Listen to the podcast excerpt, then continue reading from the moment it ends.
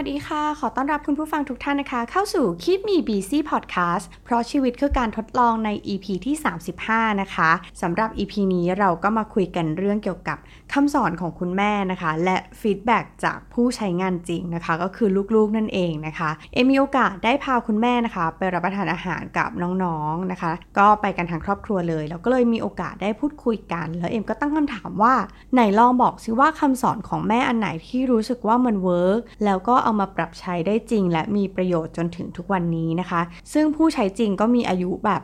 30กว่านะคะ20ต้นๆนะคะซึ่งประสบการณ์ก็เหมือนทุกคนก็มีประสบการณ์จากการสอนของคุณแม่แล้วก็มาแชร์ประสบการณ์กันนะคะก็มีอยู่6ข้อด้วยกันนะคะที่สรุปมาจากการพูดคุยในครั้งนี้แล้วก็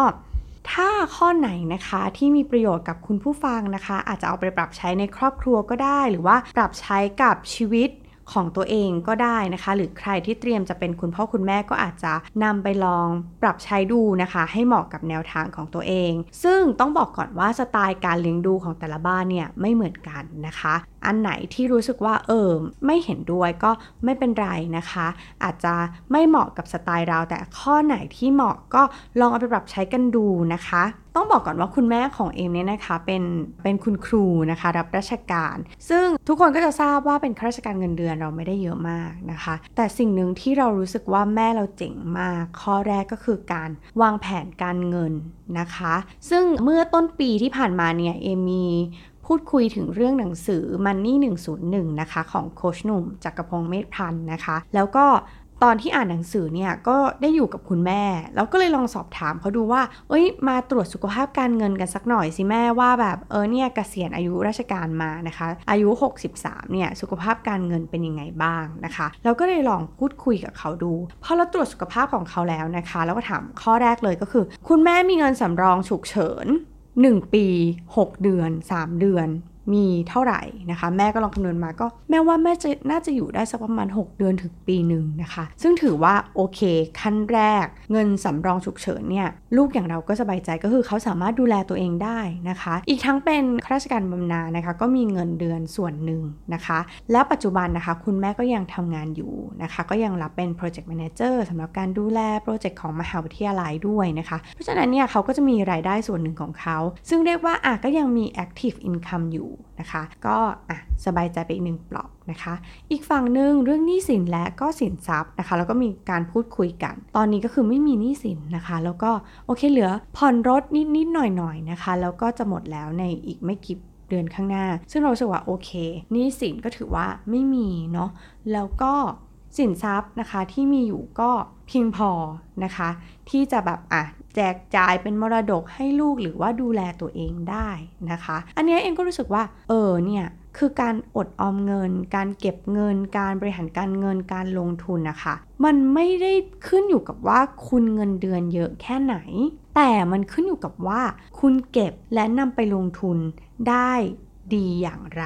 นะคะซึ่งอันนี้ก็จากผู้ใช้จริงนะคะคุณแม่ก็คือเราก็เห็นกันมาว่าจริงๆแล้วเนี่ยคุณแม่เนี่ยเป็นคนที่ค่อนข้างจะประหยัดนะคะถามว่าเขาใช้เงินไหมเขาใช้เงินนะคะเขายังซื้อเสื้อผ้าอยู่นะคะแต่เสื้อผ้าของเขาเนี่ยเขาก็ตัดนะคะคนสมัยก่อนเนี่ยเขาจะตัดเสื้อผ้าให้มันพอดีตัวแล้วก็พยายามนะคะดูเหมือนชุดเขาก็จะเป็นไซส์เดิมพอเขาเริ่มแบบแน่นๆ นิดนึงเขาก็จะรู้แล้วว่าไม่ได้แล้วช่วงนี้น้ำหนักขึ้นนะคะเขาก็จะเริ่มแบบลดอาหารหรือว่าออกไปเดินเล่นออกกำลังกายอะไรของเขาไปนะคะซึ่งมันก็ทำให้เขาประหยัดคือเขาก็ไม่ต้องตัดเสื้อผ้าใหม่นะคะไม่มีข้ออ้างในการตัดเสื้อผ้าใหม่ว่าฉันอ้วนขึ้นหรืออะไรนะคะก็ยังเป็นไซส์เดิมที่เคยใส่เมื่อ10ปีที่แล้วก็ยังใส่ได้อยู่นะคะแล้วก็เสื้อผ้าที่ตัดเองเนี่ยก็จะเป็นเสื้อผ้าที่ไม่ได้ตามแฟชั่นเนาะก็จะเป็นสไตล์ที่เขาชอบนะคะเป็นมินิมอลมีสีสันหน่อยอาจจะหวานๆนะคะแล้วก็เรียบร้อยตามสไตล์คุณครูซึ่งปัจจุบันก็ยังใช้เสื้อผ้านั้นได้อยู่นะคะก็ไม่ได้เป็นการแบบสิ้นเปลืองอะไรนะคะในการแต่งตัวนะคะทีนี้ประหยัดค่าใช้จ่ายอันอื่นอีกซึ่งเองรู้สึกว่าอันนี้อาจจะปรับใช้ในยุคนี้ก็ได้นะคะสำหรับใครที่อยากจะประหยัดก็คือคุณแม่เนี่ยของเอมนะคะก็จะแพ็คน้ำนะคะน้ำดื่มจากที่บ้านไปในช่วงที่เขายังทำงานอยู่ที่โรงเรียนนะคะแพ็คอาหารก็คือเขาทำอาหารเนี่ยในช่วงเย็นแล้วก็ทานเช้าทานกลางวันได้ด้วยนะคะก็เรียกว่าทำกับข้าวทีเดียวเนี่ยก็ได้3มื้อเลยนะคะก็ประหยัดไปอีกนะคะแล้วก็ชากาแฟแพงๆเนี่ยนะคะก็ไม่ได้กินอยู่แล้วนะคะก็ กาแฟซองนะคะชงที่บ้านดื่ม1ครั้งจบเลยแล้วก็ไปทำงานนะคะก็จะไม่ได้เสียค่ากาแฟแพงอย่างเรานะคะอันนี้หลายคนอาจจะรู้สึกว่าใช่ค่ากาแฟแพงกว่าค่าข้าวนะคะในหลายๆวันอันนี้แล้วแต่คนเนาะอย่างคุณแม่เองเขาไม่ได้แบบให้ความสำคัญอะไรกับเรื่องกาแฟมากแต่ถ้าใครที่แบบทำงานเรื่องกาแฟหรือรู้สึกว่ากาแฟเป็นส่วนที่เติมเต็มก็จงจ่ายไปเถอะแล้วก็ไปประหยัดอย่างอื่นนะคะอันนี้เรียกว่าเป็นตัวอย่างละกันนะคะทีเนี้ยลองดูสิคะว่าค่ากินก็ประหยัดแล้วนะคะค่าอยู่ด้วยความที่รถนะคะก็ขับไปทำงานแหละแต่ว่าที่ทำงานเนี่ยไม่ได้ไกลจากที่บ้านมากนะคะประมาณสัก 2-3 โลเท่านั้นเองไปกลับไม่เกิน5 โลซึ่งค่าน้ำมันก็ค่อนข้างประหยัดนะคะเรียกว่ากินอยู่ก็ประหยัดแล้วนะคะถามว่าใช้เงินไหมใช้เงินนะเพราะเขาก็ต้องดูแลลูกๆนะคะดูแลครอบครัวมีค่าน้ำค่าไฟเป็นผู้หญิงมีค่าแหละมีค่าเหมือนกันแต่ว่าทุกคนมีค่าใช้จ่ายแต่อยู่ที่ว่าเฮ้ยเราจะหายังไงให้มันพอกับค่าใช้จ่ายนั้นและเหลือเก็บด้วยนะคะทีนี้การเป็นคุณครูเนี่ยในเวลาปกติเนี่ยอาจจะไม่เพียงพอนะคะก็มีการหารายได้เสริมแหละนะคะคุณแม่ก็มีรับสอนพิเศษนะคะในช่วงที่เอมแบบเด็กมากๆเนี่ยคุณแม่รับสอนพิเศษทั้งเสาร์ทั้งอาทิตย์แปลว่าเขาทำงาน7วันโดยไม่มีวันพักเลยนะคะแล้วก็ประหยัดค่าใช้จ่ายด้วยการทำงานบ้านเองเนาะก็ไม่ต้องเสียค่าแม่บ้านนะคะซึ่งถามว่าเขาคงจะเหนื่อยมากในช่วงนั้นนะคะแต่พอเริ่มมีอายุนะคะก็เริ่มมีการปรับว่าฉันอาจจะไม่ต้องดูแลบ้านเหมือนทำความสะอาดบ้านทุกวันก็ได้นะคะจะวันเว้นวันอะไรไปนะคะอันเนี้ยก็ประหยัดค่าใช้จ่ายไปได้อีกแล้วก็มีรายรับส่วนเพิ่มด้วยนะคะแล้วก็ต้องบอกว่าคุณแม่ก็เป็นคนไม่ค่อยหยุดนิ่งเนาะเขาก็หารายได้อะไรเพิ่มเติมของเขานะคะไม่ว่าจะเป็นการจัดค่ายนะคะการแบบลองหาของนั่นนี่นู่นมาลองทดลองขายดูโดยที่ไม่ได้กระทบกับงานประจำของเขานะคะซึ่งเอมเชื่อว่าตอนนี้คนในยุคปัจจุบันมีโอกาสในการที่จะสร้างรายได้นะคะดีกว่าคนในสมัยก่อนด้วยซ้ำเพราะว่ามีตลาดนะคะแบบเรามีแค่ IG มี Facebook นะคะถ้าของเราดีเราก็จะขายทางช่องทางออนไลน์แล้วก็การขนส่งอะไรต่างๆก็สะดวกสบายกว่าในสมัยก่อนนะคะอันเนี้ยเอมคิดว่าใครที่ช่วงนี้อาจจะลำบากหน่อยนะคะมีความเสี่ยงก็ลองหารายรับที่เป็นรายรับส่วนเพิ่มเข้ามานะคะหรือว่าลองหาอาชีพทางเลือกนะคะที่แบบสามารถที่จะทำได้นอกจากเวลางานประจำนะคะซึ่งสิ่งเหล่านี้มันก็ทำให้คุณแม่เนี่ยมีสุขภาพทางการเงินเนี่ยที่ค่อนข้างดีเลยนะคะเมื่อเกษียณอายุไปแล้วนะคะทีนี้คุณแม่เนี่ยมีการปรับแผนการใช้เงินที่เอมว่ามันก็ไม่ได้แบบเพ่งครัดมากนะคะถึงขั้นแบบมานั่งจดค่าใช้จ่ายอะไรต่างๆเขาก็คงมีจดบ้างในแบบภาพรวมของเขานะคะแต่ถ้าเดือนไหนที่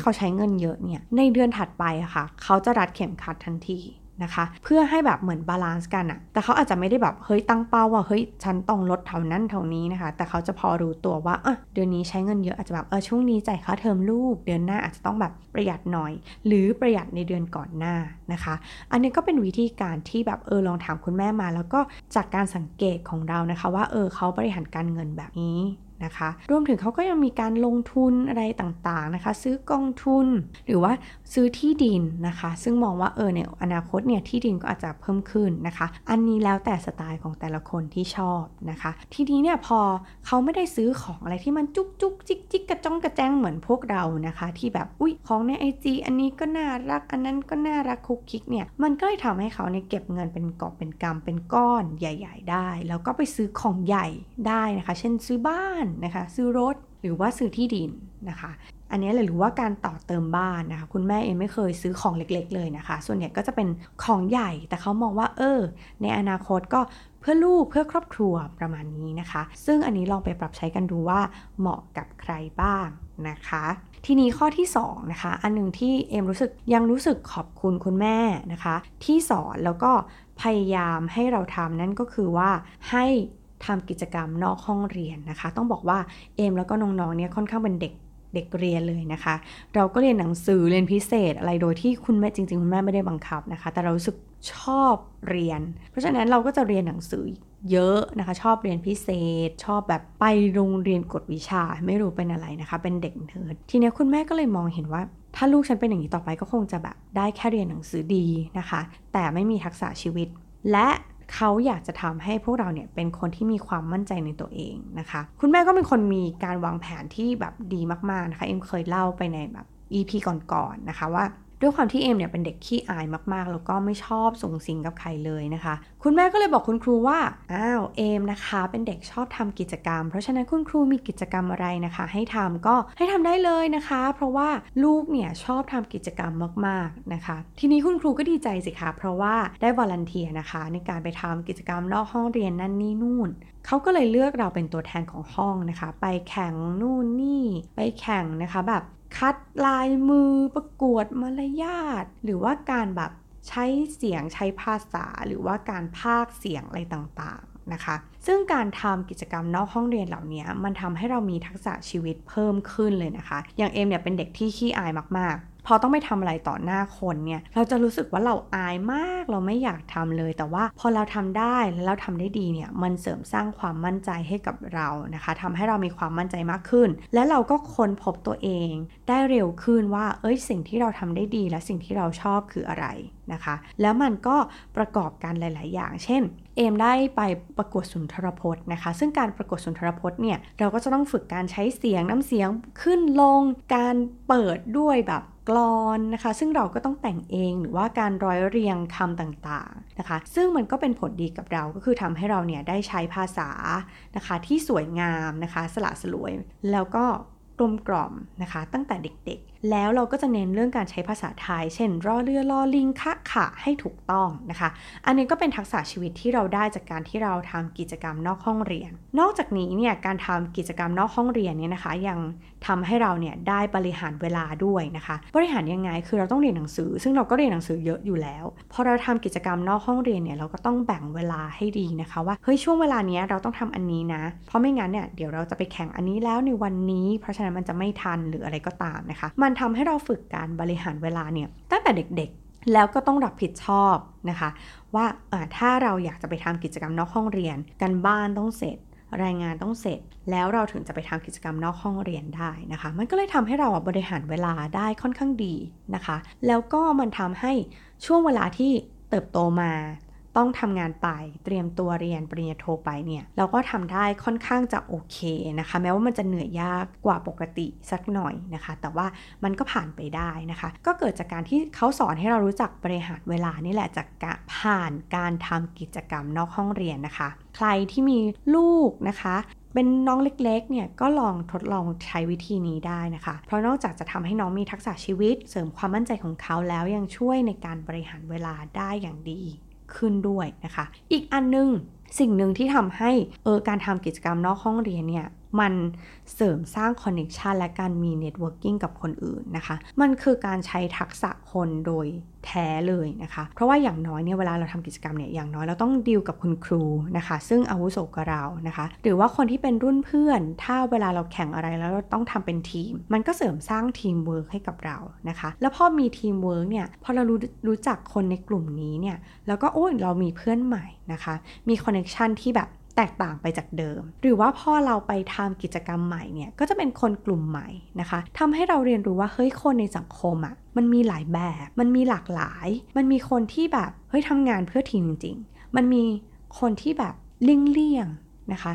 เขาอาจจะไม่ได้เต็มร้อยกับทีมก็ได้บางคนก็เป็นสายพรีเซนต์บางคนเป็นสายเกาะนะคะเป็นชาวเกาะมันทำให้เราแบบเรียนรู้ภาพรวมของสังคมจริงๆแล้วเราก็ไม่ culture shock ว่าเวลาที่เรามาทำงานแล้วอะเราต้องเจอคนแบบนี้นะคะเหมือนเราได้แบบเรียนรู้สิ่งเหล่านี้ตั้งแต่ในวัยเรียนของเราแล้วก็ดูว่าความเป็นจริงอะคนมันมีหลากหลายแถมความคิดของคนก็แตกต่างด้วยเขาอาจจะไม่จำเป็นต้องคิดเหมือนเราแต่ว่าสุดท้ายแล้วภาพรวมมันทำให้งานของเราออกมาเวิร์กนะคะนั่นแหละมันเกิดขึ้นจากการที่เราไปทำกิจกรรมนอกห้องเรียนแล้วเรามีคอนเนคชันเรามีเน็ตเวิร์กเราเรียนรู้คนและรู้ว่าวิธีจะดีลกับคนทำอย่างไรนะคะอันนี้ก็เป็นประโยชน์ที่เรารู้สึกว่าต้องขอบคุณคุณแม่มากๆเลยนะคะที่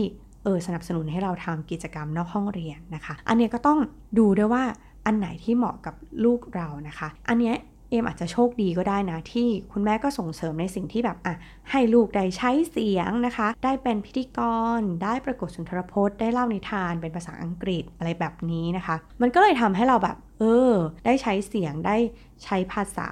นะคะอย่างที่เราชอบนะคะอันเนี้ยก็ต้องดูว่าน้องๆแต่ละคนหรือว่าแต่ละคนที่ฟังอยู่นะคะอันไหนที่เหมาะกับเราก็เลือกทำกิจกรรมที่เราชอบนะคะ อันที่3ก็อย่างที่บอกนะคะว่าด้วยความที่คุณแม่เนี่ยเป็นข้าราชการเงินเดือนก็ไม่ได้เยอะอะไรมากนะคะสิ่งที่ดีที่สุดของเล่นที่ดีที่สุดที่เอมและน้องได้นะคะก็คือการให้หนังสือเป็นเพื่อนกับลูกนั่นเองนะคะเราจะแบบรู้สึกดีใจมากเวลาที่คุณแม่อนุญาตให้เราซื้อหนังสือเล่มใหม่ได้นะคะซึ่งหนังสือในตอนเด็กๆเนี่ยหลักๆก็จะเป็นหนังสือนิทานนะคะเป็นหนังสือวรรณกรรมเยาวชนซึ่งหนังสือเหล่านี้มันเป็นหนังสือที่หล่อหลอมเราให้เติบโตมาเป็นคนดีนะบางทีคุณแม่เราอย่างที่บอกแม่เราทำงาน7วันเลยนะคะเพราะฉะนั้นเนี่ยเขาอาจจะไม่ได้มีเวลามา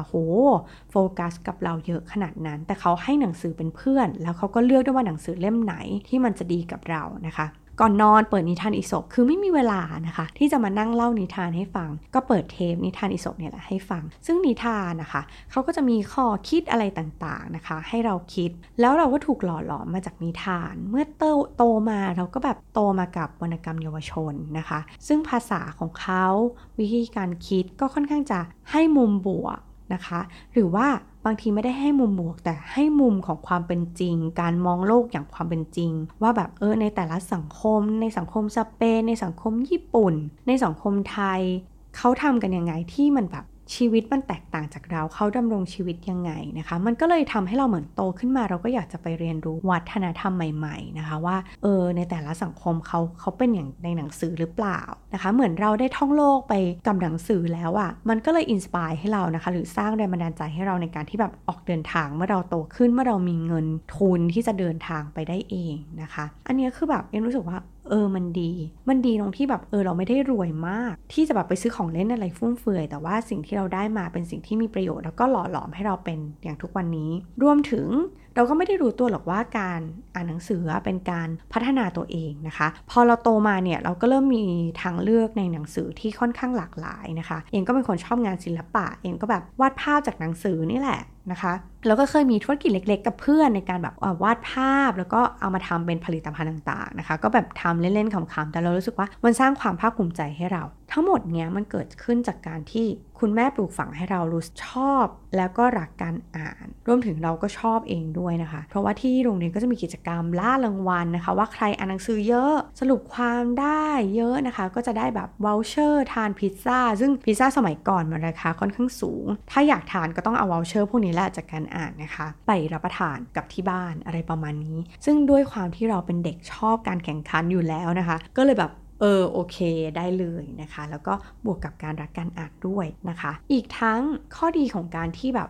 คุณแม่ไม่ได้แบบใช้เงินไปกับของเล่นอะไรเรามากเนี่ยมันเสริมสร้าง creativity หรือความคิดสร้างสรรค์ของเราเช่นเดียวกันเวลาที่แบบเราอยากมีเกมอะไรสนุกๆเล่นเหมือนคนอื่นแต่แบบเราไม่ได้มีเงินที่จะซื้อเราก็สร้างเกมขึ้นมาเล่นกันเองเลยค่ะในหมู่พี่น้องนะคะซึ่งพอเล่นกันเองเนี่ยมันก็แบบสนุกบางเกมมันแบบน้องชายไม่เล่นด้วยเราก็รู้ละอ๋อนี่เฟลโอเคไม่เป็นไรเดี๋ยวไป create ใหม่ขึ้นมาแล้วก็บังคับให้เล่นใหม่นะคะแบบนี้มันรู้สึกว่ามันกระตุ้นความคิดสร้างสรรค์เหมือนกันนะการที่เราไม่มีหรือเรามีแบบทรัพยากรที่จำกัดอะค่ะมันก็จะทำให้เราเนี่ยกระตุ้น creativity ขึ้นมาได้ว่าเฮ้ยฉันสามารถสร้างมันขึ้นมาได้เหมือนกันนะคะซึ่งอันเนี้ยอาจจะแบบหลายคนอาจจะแบบเฮ้ยลอง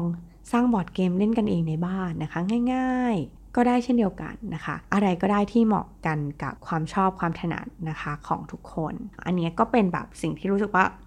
มีประโยชน์นะคะการให้หนังสือเป็นเพื่อนอันนี้คือสิ่งที่คุณแม่สอนนะคะและทั้งนี้ทั้งนั้นนะคะคุณแม่จะสอนเราไม่ได้เลยให้เรารักการอ่านถ้าเขาไม่ได้รักการอ่านด้วยนะคะเราเคยจัดเวิร์กช็อปให้คุณพ่อคุณแม่นะคะมารับคำปรึกษานะคะว่าแบบอยากจะสร้างสิ่งแวดล้อมให้ลูกรักการอ่านนะคะคำถามที่เราถามคุณพ่อคุณแม่คำถามแรกก็คือที่บ้านมีหนังสือไหมคะคุณพ่อคุณแม่อ่านหนังสือหรือเปล่านะคะคำตอบส่วนใหญ่ก็มักจะเป็นไม่ค่ะชอบดูทีวีมากกว่านะคะอันนี้คือการสร้างสิ่งแวดล้อมให้กับน้องๆหรือเด็กๆเนี่ยก็เขาก็ดูพ่อแม่เป็นตัวอย่างถ้าแม่อ่านหนังสือทุกคนในบ้านอ่านหนังสือเขาอาจจะมีแนวโน้มที่อยากจะอ่านหนังสือด้วยเหมือนกันนะคะถ้าแบบทุกคนในบ้านแบบชอบฟังเพลง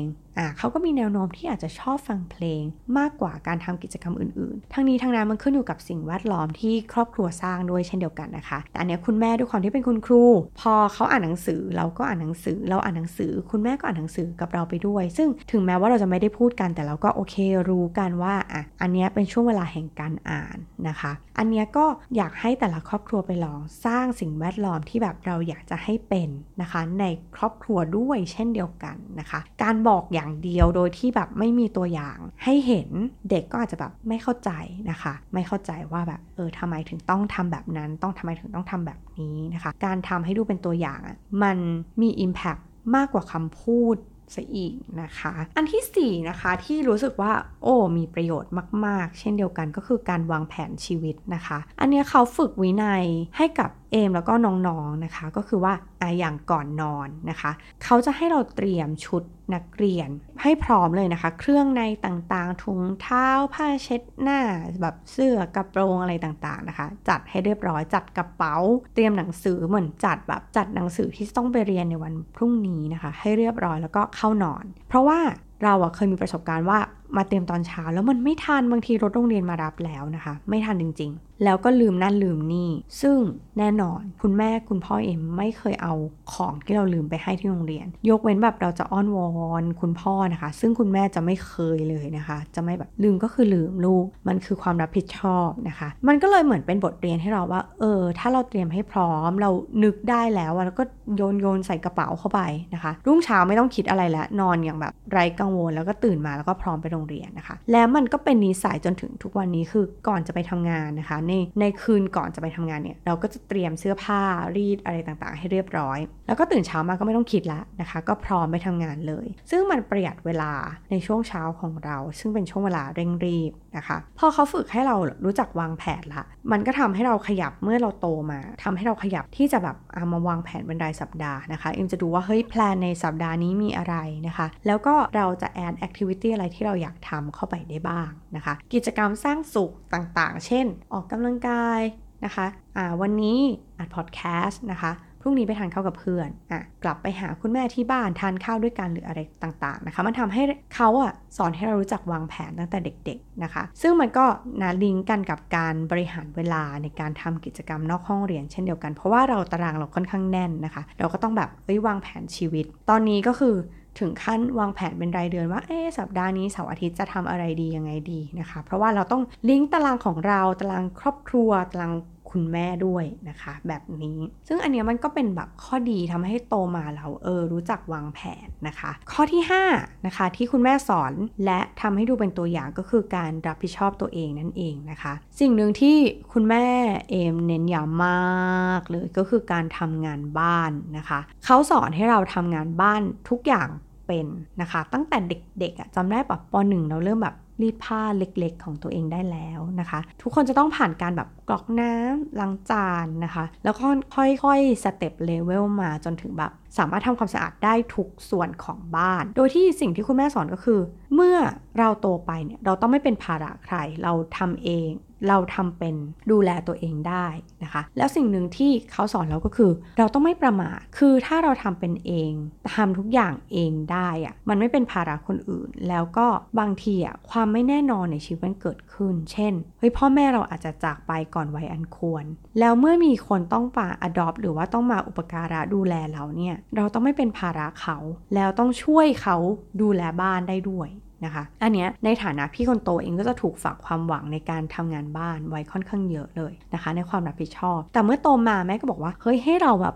ดูแลตัวเองได้ไม่ต้องดูแลคนอื่นดูแลตัวเองให้ดีนี่แหละนะคะเพราะฉะนั้นการทำงานบ้านมันก็มาลิงก์กับเรื่องการบริหารเวลาเช่นเดียวกันนะคะโหเนี่ยเราจะทำทั้งเรียนหนังสือทั้งกิจกรรมนอกห้องเรียนแล้วก็ยังมีงานบ้านที่เราต้องรับผิดชอบด้วยนะคะมันก็ลิงก์กับการบริหารเวลาแล้วก็อันเนี้ยน้องชายคนเล็กของเอมเนี่ยนะคะก็บอกว่าสิ่งที่คุณแม่สอนก็คือเฮ้ยงานบ้านเนี่ยมันทำให้เราไม่เป็นภาระใครแล้วดูแลตัวเองได้จริงๆเมื่อถึงเวลาที่เข้ามหาวิทยาลัยนะคะตอนนี้น้องเบอร์3นะคะของเอมเนี่ยก็อยู่หอนะคะเรียนมหาวิทยาลัยแล้วก็เขารู้สึกว่าการไปอยู่หอเนี่ยเขาดูแลตัวเองได้อย่างดีแล้วเขารู้สึกสบายใจมากที่เขาดูแลตัวเองได้ห้องไม่รกห้องสะอาดแล้วก็เป็นระเบียบซึ่งเรารู้สึกดีใจว่าสิ่งที่คุณแม่สอนเนี่ยทุกคนก็เห็นคุณค่านะคะแล้วก็ตอนนี้เรามีครอบครัวของตัวเองเนี่ยนะคะมันก็ทำให้เราดูแลบ้านของเราได้แล้วก็มีระเบียบมีระบบและสะอาดนะคะอันเนี้ย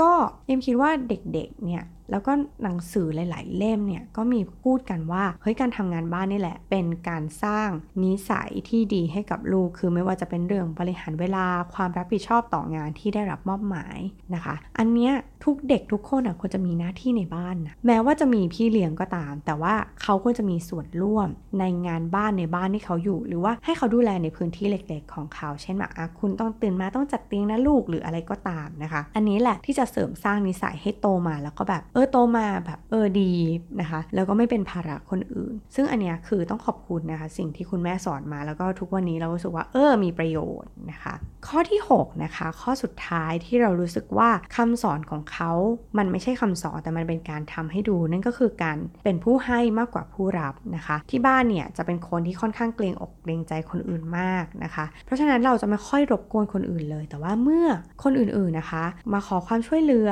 หรือว่าอยากให้เราแบ่งปันอะไรเช่นแบ่งปันประสบการณ์หรือว่าช่วยเหลือใช้คอนเนคชั่นต่างๆที่เรามีนะคะเช่นแบบอยากจะรู้ว่าไปเรียนพิเศษที่ไหนแนะนำหน่อยหรืออะไรต่างๆนะคะเป็นที่ปรึกษาในเรื่องแบบนี้นะคะเราก็พร้อมจะยินดีช่วยเหลือซึ่งเราก็เห็นจากคุณพ่อคุณแม่เรานะคะเวลาที่แบบคนมาขอคำปรึกษาอะไรต่างๆเนี่ยเขาจะให้คำปรึกษาอย่างดีแล้วก็ตั้งใจนะคะแล้วก็พร้อมดูแลด้วยแบบเอาไปถูกไหมมีคอนแทคนี้หรือเปล่าอะไรอย่างเงี้ยนะคะซึ่งพอเราโตมารู้สึกว่าเราอะด้วยความที่บ้านเราอบอุ่นแล้วก็พร้อมจะแบ่งปันเป็นผู้ให้เราก็พร้อมที่จะไปแบ่งปันให้กับคนอื่นๆข้างนอกบ้านเช่นเดียวกันนะคะว่าแบบมีคนมาขอคำปรึกษาหรือว่าอยากจะให้เราช่วยเหลืออะไรเนี่ยเอ็มคิดว่าในสังคมการทำงานนะคะเพื่อนร่วมงานหรือก็ตามเนี่ยเขาก็ comfortable ที่แบบอยากจะมาขอคำแนะนำขอคำปรึกษาจากเรานะคะซึ่งอันเนี้ยคือเขาไม่ได้บอกหรอกลูกต้องเป็นผู้ให้นะหรืออะไรคืออย่าไปรับของคนอื่นหรืออะไรก็ตามนะคะแต่เขาทำให้ดูว่าเราไม่เอาเปรียบคนอื่นเราแบบให้ดีกว่านะคะรับอย่างเดียวนะคะเรารับได้แล้วเราก็ต้องให้คนอื่นต่อไปด้วยนะคะอันนี้ก็เป็นสิ่งที่แบบเรารู้สึกว่า6ข้อเนี่ยเป็นสิ่งที่มีประโยชน์เหมือนคล้ายๆกับนั่งคุยฟีดแบ็กกันว่าสิ่งที่เขาพร่ำสอนเรามาแล้วทำให้ดูอันไหนที่เราโตมา30กว่าปีเนี่ยแล้วมันมีประโยชน์กับเราจริงๆนะคะก็เลยอยากจะมาแบ่งปันให้กับคุณผู้ฟังนะคะในสัปดาห์ของวันแม่นะคะแล้วก็ขอให้คุณแม่ของทุกคุณผู้ฟังทุกท่านนะคะที่ฟังอยู่ก็สุขภาพแข็งแรงนะคะแล้วก็ใครที่ยังมีคุณแม่อยู่ก็ดูแลนะคะก่อนที่จะไม่มีโอกาสนะคะส่วนใครที่ไม่มีเองก็เชื่อว่าท่านก็มองเราอยู่อย่างภาคภูมิใจในตัวของพวกเรานะคะแล้วก็บ้านไหนนะคะที่มีคำสอนแบบที่เรารู้สึกว่าโหยมีประโยชน์มากๆมาแบ่งปันนะคะก็มาแบ่งปันกันได้ในเพจนะคะ The Infinity แล้วก็หรือว่าเข้ามาคอมเมนต์ในบล็อกดิทของ The Infinity ได้เช่นเดียวกันนะคะสำหรับ EP นี้ก็ต้องลาไปเลยก่อนนะคะแล้วก็เจอกันใหม่ EP หน้าสวัสดีค่ะ